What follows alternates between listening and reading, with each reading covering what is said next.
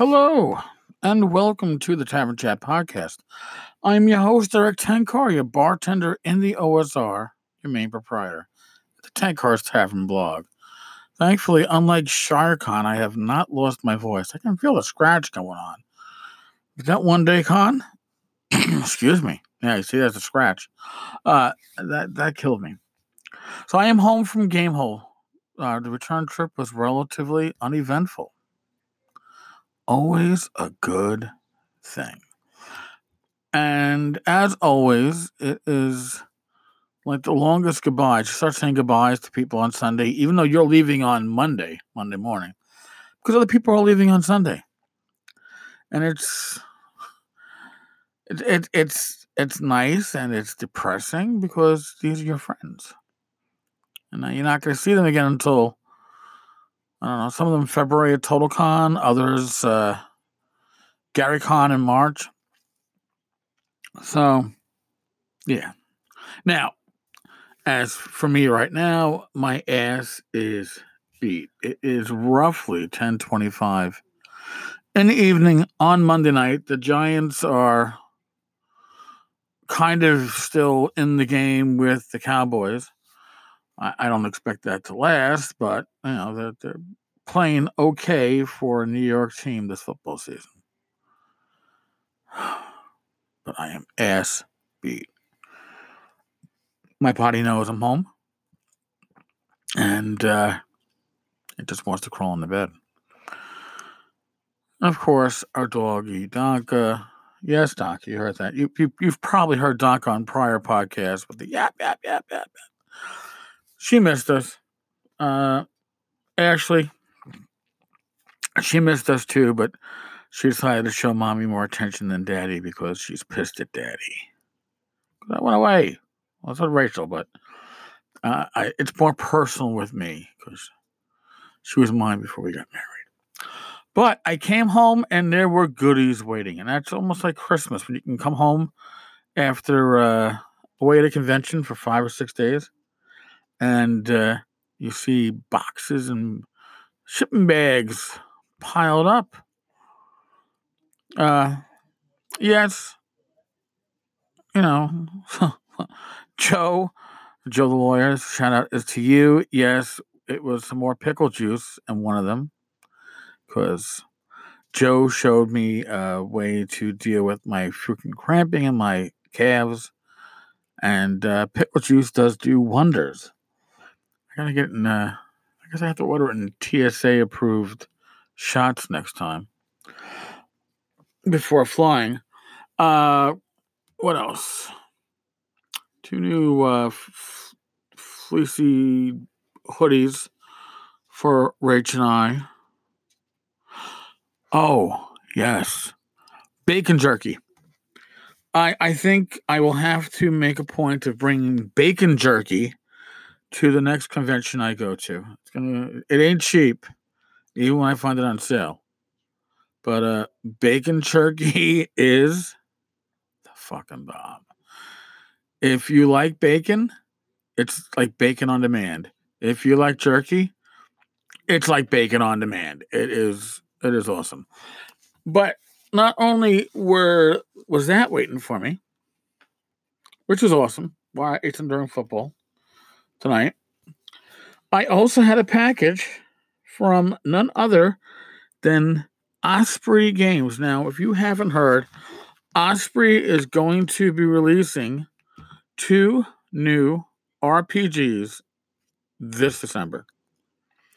One or the first one, the first one that I pulled out because I happened to recognize Scott Malthouse's name.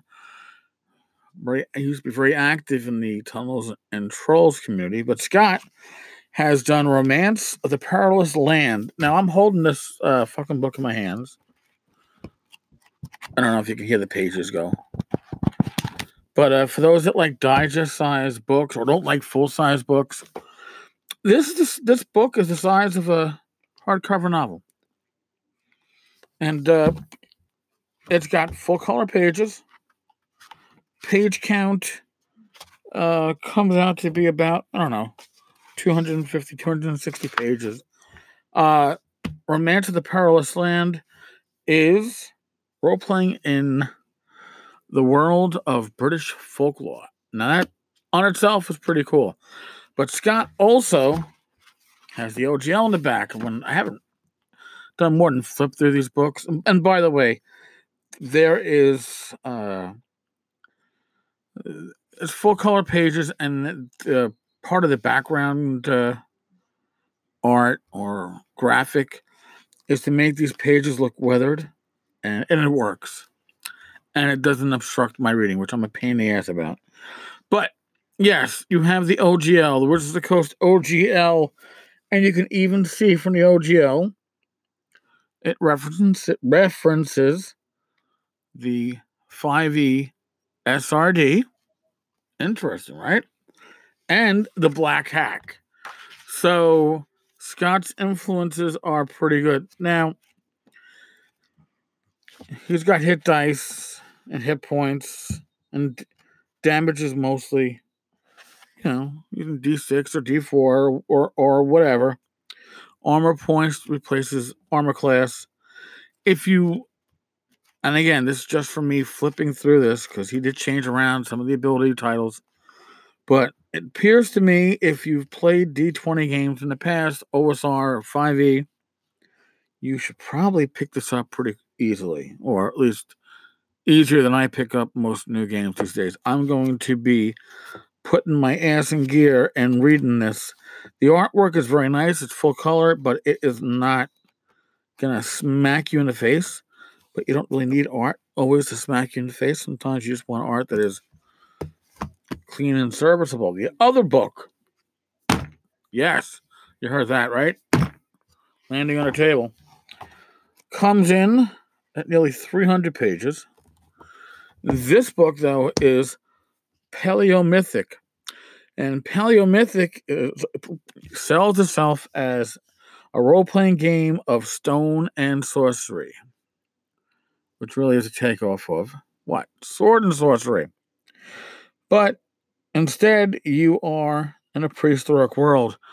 And I'm looking at the back cover here, and I see two individuals that could fit very well in an Aztec type setting, which is really fucking cool. This is by Graham Rose. Now, I don't know Graham Rose's history when it comes to RPGs. I can't speak from experience with him. I, like I said, Scott, he's been, uh, he was fairly prolific in the uh, Tunnels and Trolls uh, community, so I'm looking forward to that. This looks really interesting. Now, I am to make a comment. This is, again, as usual, talking out of my ass. But uh, I, I got to see how, you know, how well these systems really fit the setting, or could they have just done a setting and then, you know, used vanilla 5e or some other OSR game. Uh, Paleomythic uses a D6 system and it's not the open d6 but it just uses d6 and that should be an interesting uh, approach and i'll be honest with you i do like the idea systems that only use d6 because it really does lower the bar of entry and i know there are some people like ah fuck that you know if people aren't willing to invest in the dice but no man i mean i i, I was struggling when i put together swords and wizardry light because i wanted a way to get those numbers to work with just d6s it, it, it lowers the entry bar, and lowering the entry bar is good. So, I got my work cut out for me, you know, and this is exciting. And I was like, but and these things will release uh, next month, which I guess gives me four weeks to get this shit together. But I'd like to get it done before that. But again, I want to thank Osprey Books. They had reached that They, they reached out to me uh, a couple months ago and asked me if I'd be interested in giving these books a read. And dude, I'm sure as hell would. So I have them. I will do so. All right, folks. I am going to. Ah, I'm gonna yawn in your fucking faces. But, uh, I'm gonna wrap this up. I'm gonna peek at the football, see if it's worth me trying to put caffeine in me to make it to the end of the game. I don't think it will be worth it. Never has been this year for me. So I will probably go to sleep early. As always, folks, be safe. Be well. God bless. Roll those dice. And I will talk with you all tomorrow's. Later, folks.